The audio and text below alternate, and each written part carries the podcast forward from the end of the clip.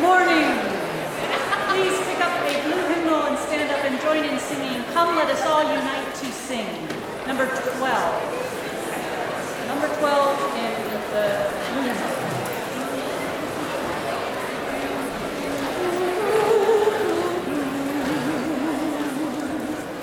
Come let us all unite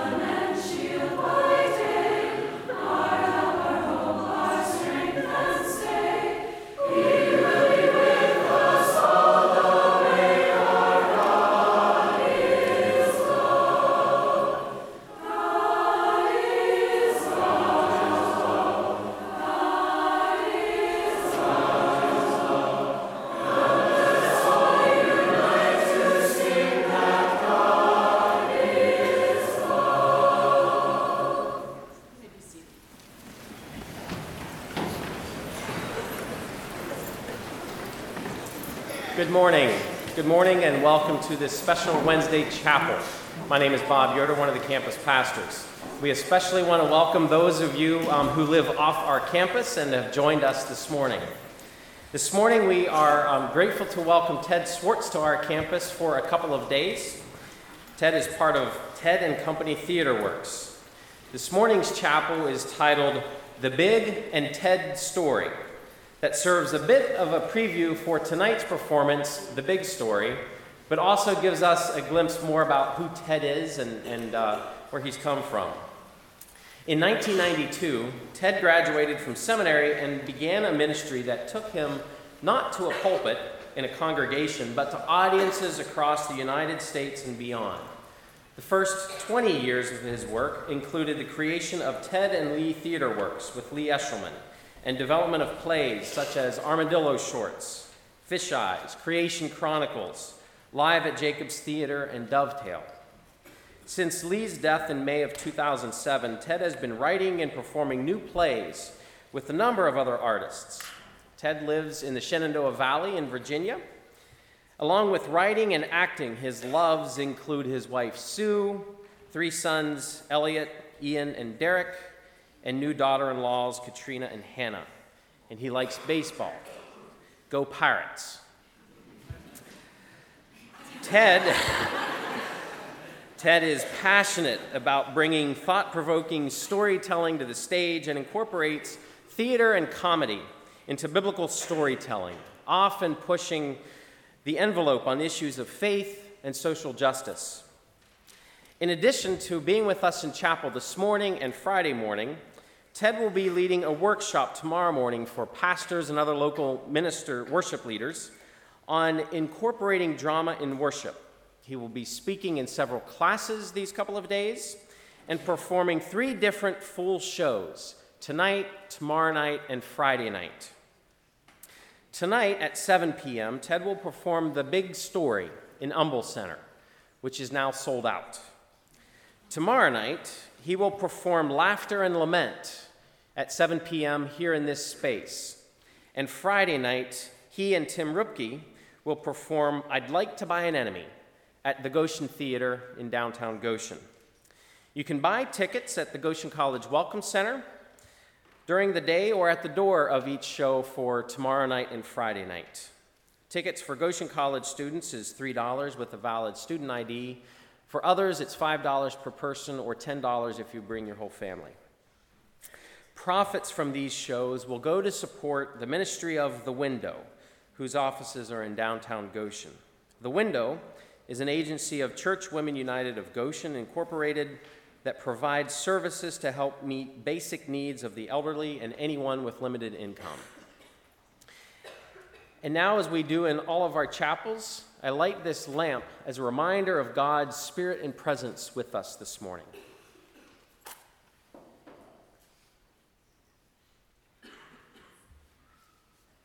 Let us pray together. Gracious God, we thank you for another day of life. Thank you for safe travels of Tim and Ted that they could join us here on this campus. Open our hearts, our ears, and our minds. Amen.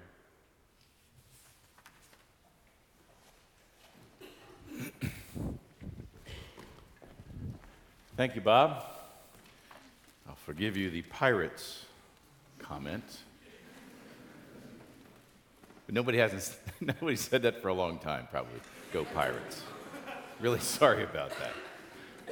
It's wonderful to be here this morning. Um, I have uh, a couple of relatives here, and I've already uh, met Lydia, who I know is here, and I have just a checklist to see is Dietrich here this morning? Excellent. Okay.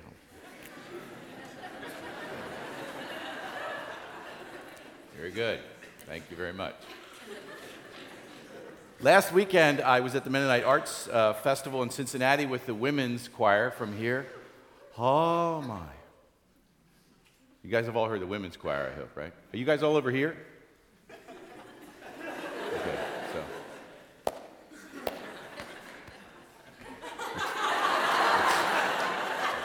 That's all I remember. I can't get anything else. Okay. So.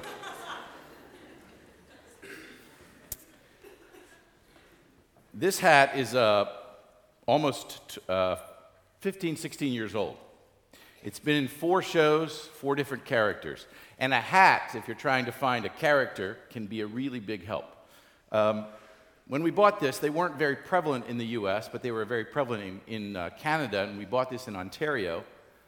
And, very good, Ontario. Does that mean you live there? You know where it is?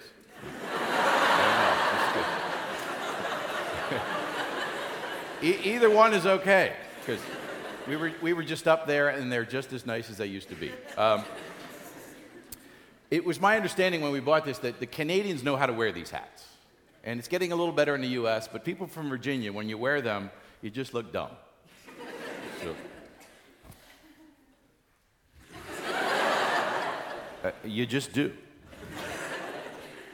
This is a story from the Old Testament. Howdy. My name's Jeremiah. Howdy.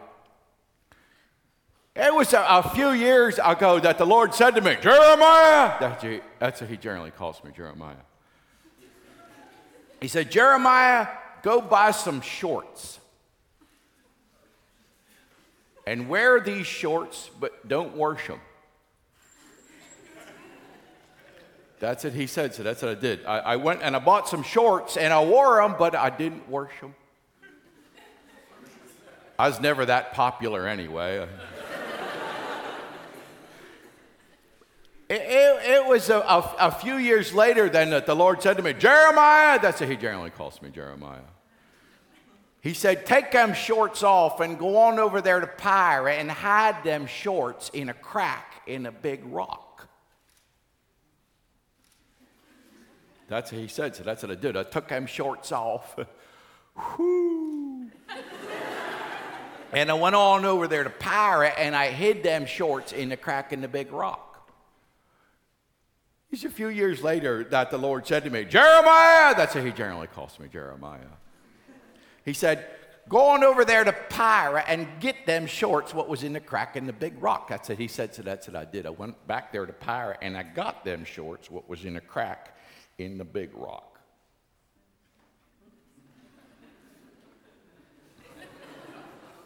they didn't look the same. I was pretty sure they wouldn't. Then the Lord said, I will use the power of Babylonia to destroy the pride of Judah and Jerusalem. They do evil things. They even worship other gods. And when I am done with them, they will be good for nothing, just like them shorts. I knew he'd come around to the reason why I ruined a perfectly good pair of shorts. See, the, the, he said those shorts used to fit tight around your waist, didn't they? I said they used to. He said that's how tightly I wanted to hold on to the people of Judah and Jerusalem. I wanted to make them famous so that other people would worship me too, but they, they wouldn't do it. Then he was gone. I was stuck holding the waistband. He does that to me a lot. It's hell being a walking metaphor.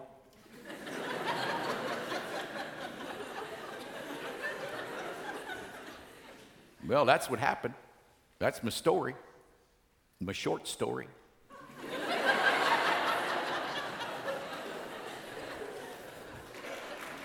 Thank you.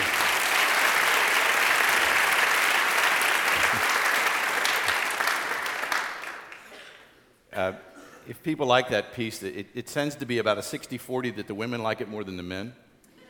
I think it's the mothering instinct because he's just so dang pitiful, so. I'm not sure why. Just to give you a little bit of background, I thought I would do uh, a couple of readings from a, a book that's coming out. It's not done yet. It's at the publishers uh, looking at the first round. So I'd like to do a couple of readings from it to help me discern what it is that works and what doesn't, and if the whole thing is mediocre and I shouldn't even continue. So, why am I standing in front of you? From chapter 1.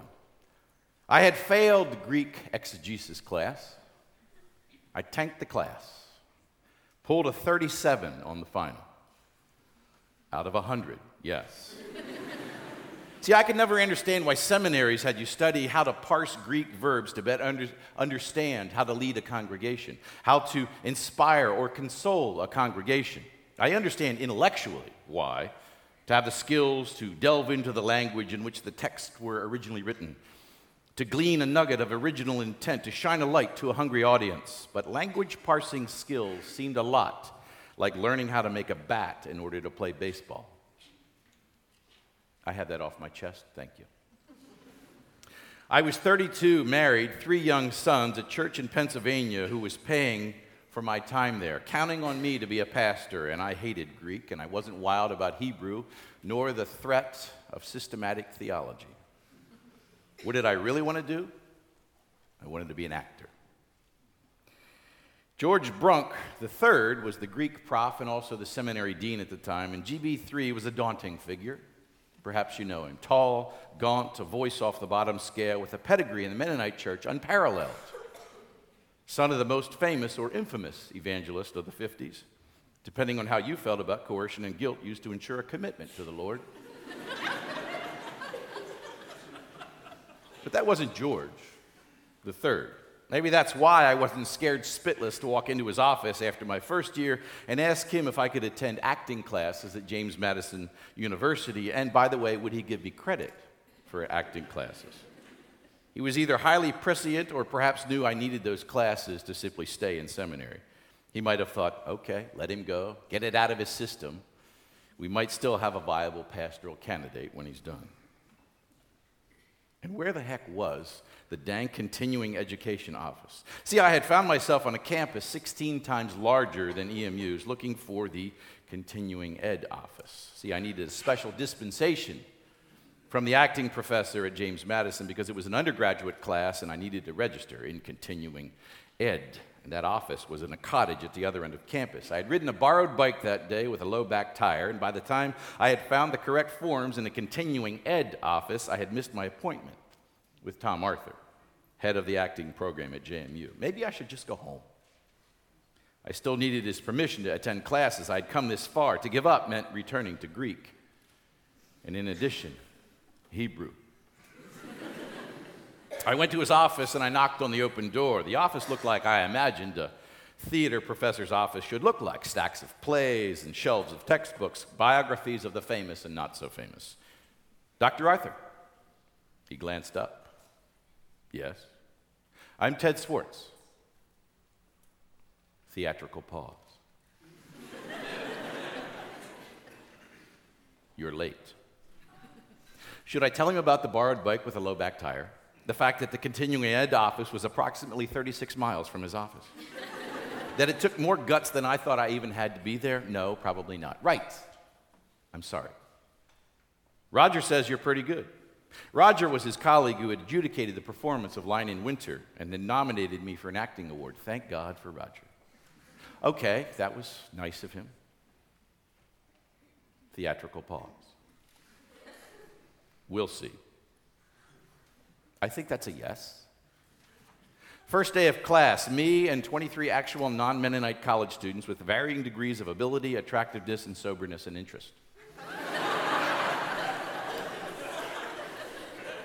His first words to the class were, I am nuts about acting.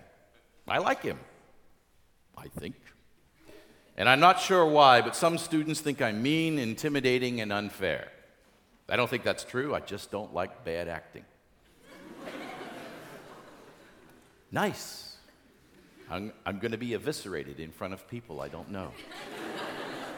It was a different class than I had experienced to that point. See, we didn't do warm ups. We didn't learn how to breathe and connect our bodies to the words. We didn't lie down and imagine ourselves in a scene. We didn't bring our dreams and act them out. We didn't try and dredge up trauma from our past in order to create real emotion. We were expected to already know how to do that. We're going to jump right into scene work. I've given you scenes, he said, that will push you, and I'm especially happy, now pointing at me, sitting in the second row against the wall, trying not to look Mennonite and married with what I did to you. Great.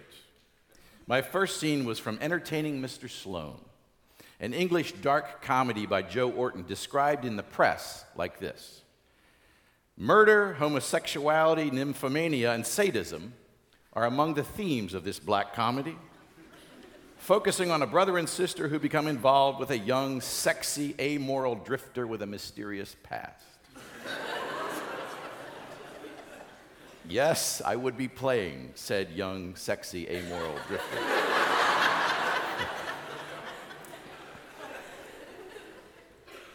I didn't feel like I was typecast in any of those descriptions.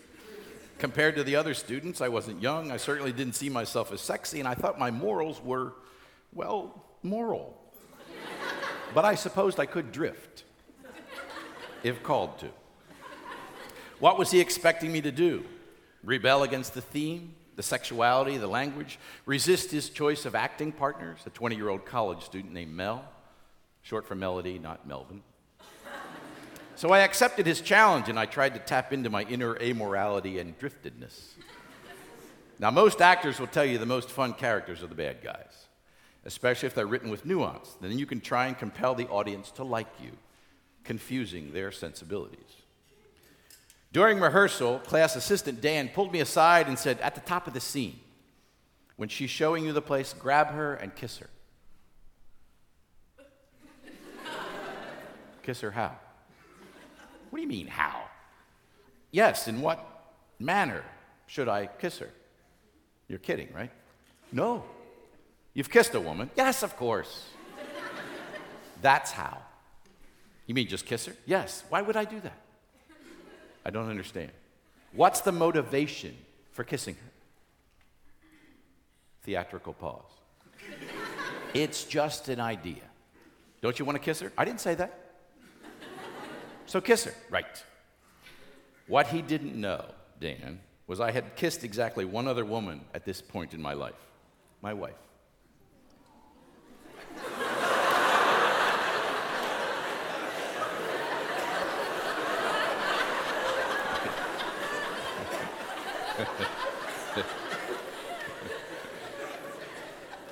Seriously. she was the only woman I had ever dated. See, my dad had only ever dated my mother. All three of our sons only ever dated one woman. In fact, the first time my dad met our youngest son's girlfriend, he said, You know, Swartz is only date one woman.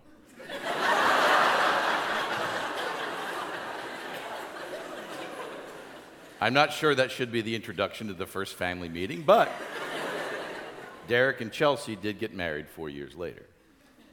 That's the third son in law, or son and daughter in law.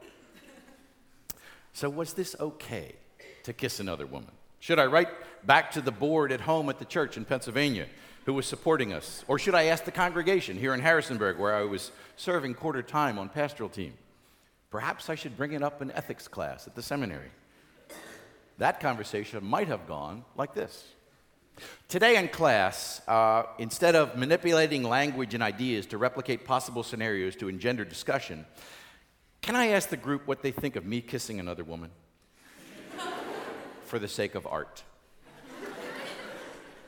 art. Yes, acting in a scene. Is that art? Of course. I thought it was just pretending. What? You know, acting. No! I mean, is this pertinent to the question? You're the one who brought up art. I just thought it meant kissing for inspiration to paint or sing or sculpt. Look, I didn't think I needed to introduce acting as an art form all over again. Can we start over? I've been instructed to kiss a woman in a scene for a class. Instructed? Well, who instructs someone to kiss a stranger? Well, she's not really a stranger. Even so. Okay, maybe not instructed, it was a strong suggestion. You said instructed. I know. So you weren't being truthful. Look, perhaps I exaggerated to make a point. And this is what you're learning at JMU lying. no. And this is for acting class. Yes. Is it necessary for this scene? I don't know. We're just trying it out. Do we have to try out everything before we make a moral judgment? Do you have to smoke pot to make a moral decision about it? What? Do you have to have sex with another woman before you say it's not a good idea? I'm not having sex with anybody. How does it affect how does it affect the body? Oh, good question. How does it affect the body? My body? No, the body of Christ. I want to know how it affects his body. Christ? No, Ted's. it's just a kiss. But is a kiss ever really just a kiss? Theatrical pause. How about if I promise not to enjoy it? yes, that might have been an interesting ethics class. Okay, so next rehearsal. When that time came, I grabbed her and I kissed her. Now, unbeknownst to her, Mel had the distinction of being the second woman I had ever kissed in my life. I don't know if I surprised her. I must have. Why else would she have given me the tongue? now she had surprised me. In an odd sort of way, that was the right thing to do. Perhaps. That's what make act, makes acting alive, surprising each other. I do remember the thought that went through my mind God, I wished she didn't smoke.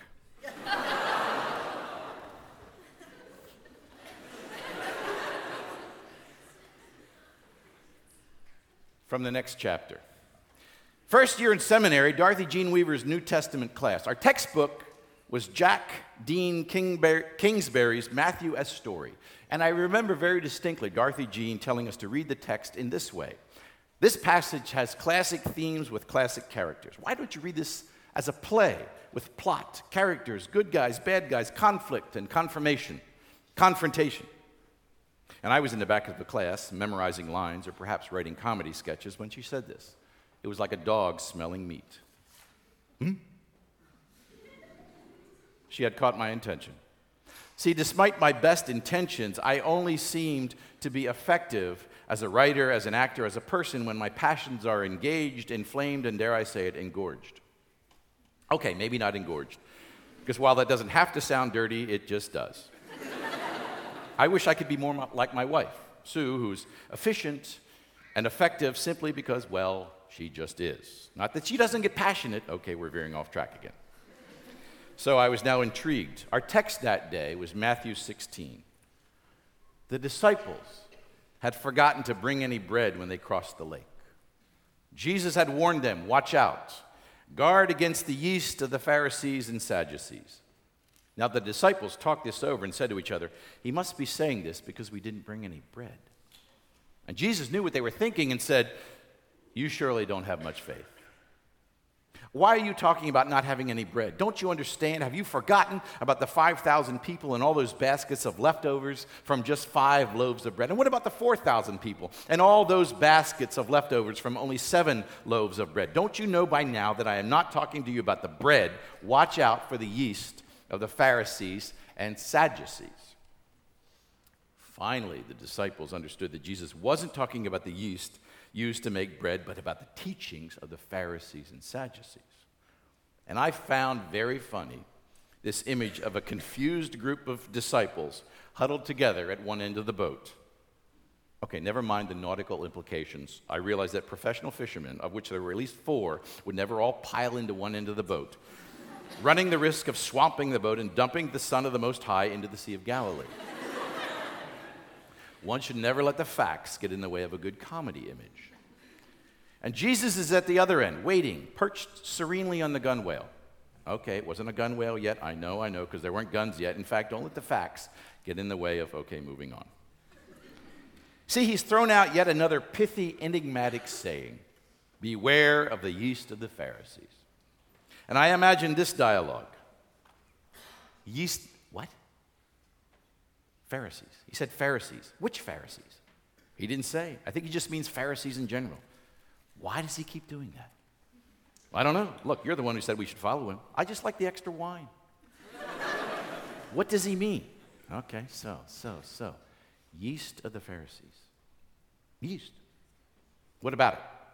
You make bread with yeast, right? Right, but not just yeast. What, baking powder of the Pharisees? No, no, no, no, no, no, no.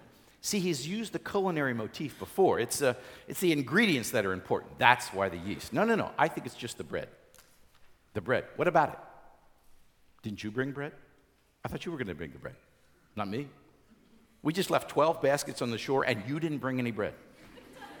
Meanwhile, Jesus is just sitting, watching, waiting, waiting. So, what are we going to go with? The bread. We're going with the bread? Okay, you tell him. And then they turn to Jesus and say, It's because we didn't bring any bread, isn't it? And then I imagine Jesus holding his head in his hands and muttering, Oh God. These buffoons are the foundation of a new kingdom. and this was a great discovery for me. It made sense to me, asking, Where's the human story in the larger story? And because my work in comedy at that time, I was asking, most importantly, where is the human story funny? And where does the humor and laughter take us to a deeper understanding of the story and the text? I performed a monologue for my preaching final based on that idea, and it was a hit and became the genesis of the play that Lee and I have become most known for, Fish Eyes, performed over 1,500 times. There's actually a tour going on right now in uh, Switzerland. It's been translated into Swiss German, and they're doing 24 shows in Swiss German. Each year I was in school, usually over Christmas vacation, Sue and I would meet with the, the, primary sponsoring couples of our financial support team back at home in Lansdale, Pennsylvania. And I remember at dinner excitingly telling the couples this remarkable discovery I had made, relating my acting experience, giving them my best version of the preaching final and the response to the final, and seeing a look of, a look of, what was that exactly? Disappointment? Irritation? frustration. Apparently, finding the humor in the Bible wasn't quite what they had paid good money for. A few years later, one of the men attended the same wedding as Sue and I. After the ceremony, we were chatting, and he made a comment referencing the service and the sermon delivered by someone who had, in fact, had graduated from seminary and trade, stayed true to his call and become a traditional pastor. He said, Now that's ministry. Subtext He's doing real ministry as opposed to whatever it is that you're doing.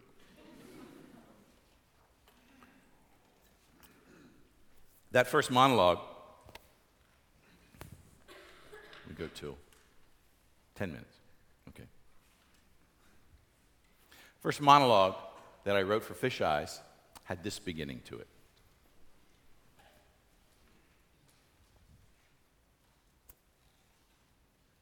You have any idea what time it is? I don't know. How long has he been talking? Three days. Somebody should talk to him. No, I think someone should talk to him. It's not going to be me. No, I am not going to go. What if I go up there and he starts talking to me in those preables again? what? Parables, fine, they're parables. Point is, they don't make any sense. A good measure pressed down and shaken up and running out over the mustard seed with the yeast of the Pharisees. What's that supposed to mean, yeast of the Pharisees? I don't know either. Oh, what if he starts talking in numbers? All right? You know how I am with numbers. I've got a little problem with numbers. I think he knows it too. Mm-hmm. Yeah, he's always throwing, always looking at me when he throws one out. You ever notice that? Might as well save some time and just go, hey, Peter, 144. I hate that. All right, look, uh, okay, I'll talk to him this time, but you have got to talk to him next time. Uh, excuse me, Jesus? Jesus? Could we have a word with you? Oh, no. Oh, it won't take long. Then you can, you know, get right back to it. Um, it's just this, Lord. There's a lot of people here, and it's getting towards supper time, and we were thinking that it's time to let them all go home so they could get something to eat. Uh huh. Uh huh. Beg pardon? But he said we should give them something to eat. With what? we should find something. he says we should find something. What does it mean? I think it means we should find something. No, it is not a preable. It's not a parable. he uses a different tone of voice for parables. Oh, yeah. Yeah, it's down in here, and then we all learn something new. Yeah. Right. I think it, okay, look, I'm, if you go out, I'm going out. Go look for, some, I'm sorry, did anybody bring anything with them here to eat today? Any fish? Crouton? Oh, look, we're looking in the pocket. There we Excellent. Anybody else? How we doing? Anything to eat? Nothing? Nothing? Oh, good. Looking in the purse. Looking in the purse. Here we go. Great. Oh, oh good. Oh, it's cold. Anybody else? Anybody else? Anybody over here? No. Okay. The, what? Oh, yeah. Put the, uh, well, that's a cute basket, but that's not going to feed anybody. Did you bring this? Okay. So, uh, wait. Oh, yes, Lord. Oh, yes, we've been out. Yeah, yeah, collecting that food. Uh-huh.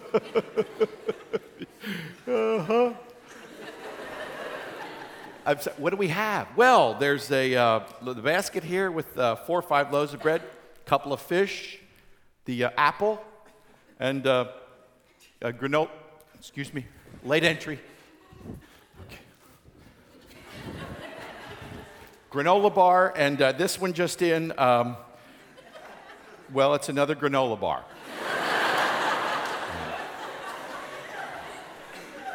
It's a healthy bunch out here, Lord. Yeah. I'm, excuse me? They're both peanut butter, actually, Lord. Yeah. yeah. I didn't know he was a big fan of the peanut butter. I, but that's all we have. It's, I think maybe we should let him all. I'm sorry? We should bless it. I guess we should.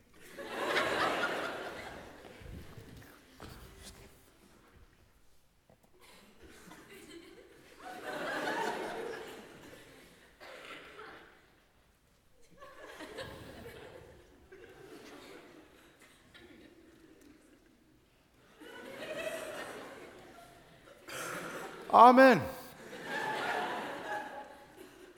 Excuse me? We should pass it out. All of it.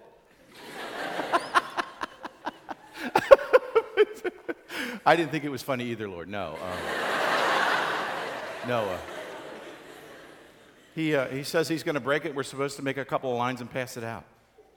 I don't know. It's not going to take long. Just make a line. All right, it's good. We're ready.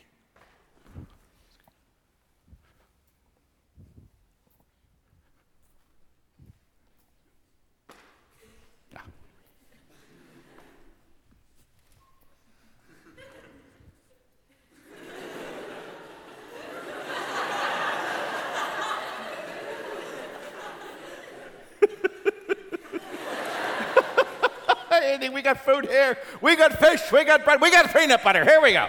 Keep it moving. Keep it moving. what? Jesus, we, uh, looks like we got enough. Yeah. Uh huh. the leftovers. he said, we're supposed to pick. You're not kidding, are you? Oh, shoot, we're supposed to pick up the leftovers and put them in baskets. I don't know. Leftovers in the basket. There we go. No, put it in the basket.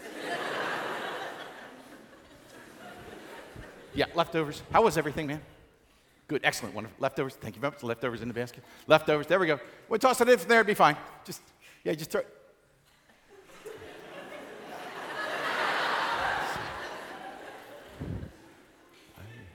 I hope he called. I don't think he called the bank on that one, really. Just, just, this guy. Okay, just put the uh, thing. All done, Lord. With the, uh, uh, excuse me. How many baskets are there? Oh, good numbers.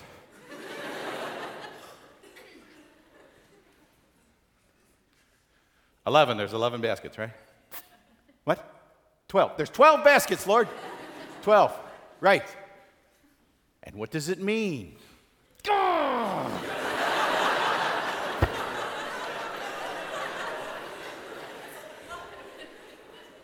Can't 12 just be 12? I mean, does everything have to be a teachable moment with this guy? 12. There's, there's 12 baskets. There's 12 of us, right? And there, there's actually 12 spots in this. There's 12 tribes of Israel. There's 12 and 12. Yeah. And what does that mean? Where does he think we have information to fill in his blanks? Just. I bet it's a fig tree thing. he hates fig trees. You ever notice that? Yeah. Everywhere we go, we got a dead fig tree.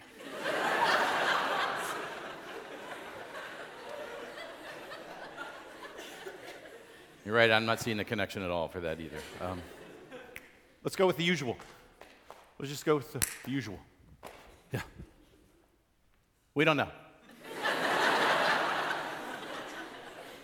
Sorry, you, you want us to get into the boat?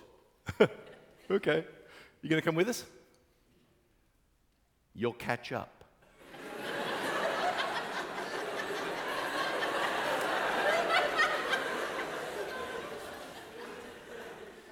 Does he have his own boat?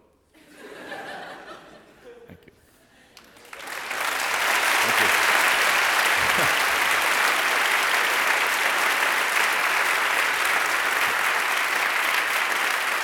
Thank you. Thanks for being a great audience this morning. Um, as uh, Bob said, I'll be, I'll be doing uh, pieces from the big story tonight. Uh, I've got a couple of students, Rihanna Cockrell and uh, Benson uh, Hostetler. They're helping me with a couple of sketches tonight, so I get a chance to do some things that I don't ordinarily, ordinarily get to do when I do a show by myself. We're going to take a walk through Genesis to Revelation tonight, finding what I hope are interesting pieces to the story. If you think you already know it, that you found something new, and trying to look at what that journey is like. That's the big story: is what is our relationship with a God who's in a relationship with us too. And uh, part of the reason I like doing this show is it, it gives us gives me a chance to reflect on the journey that I've gone through uh, as an actor and as a human being, and you guys are on your way as well. So, thanks for your time.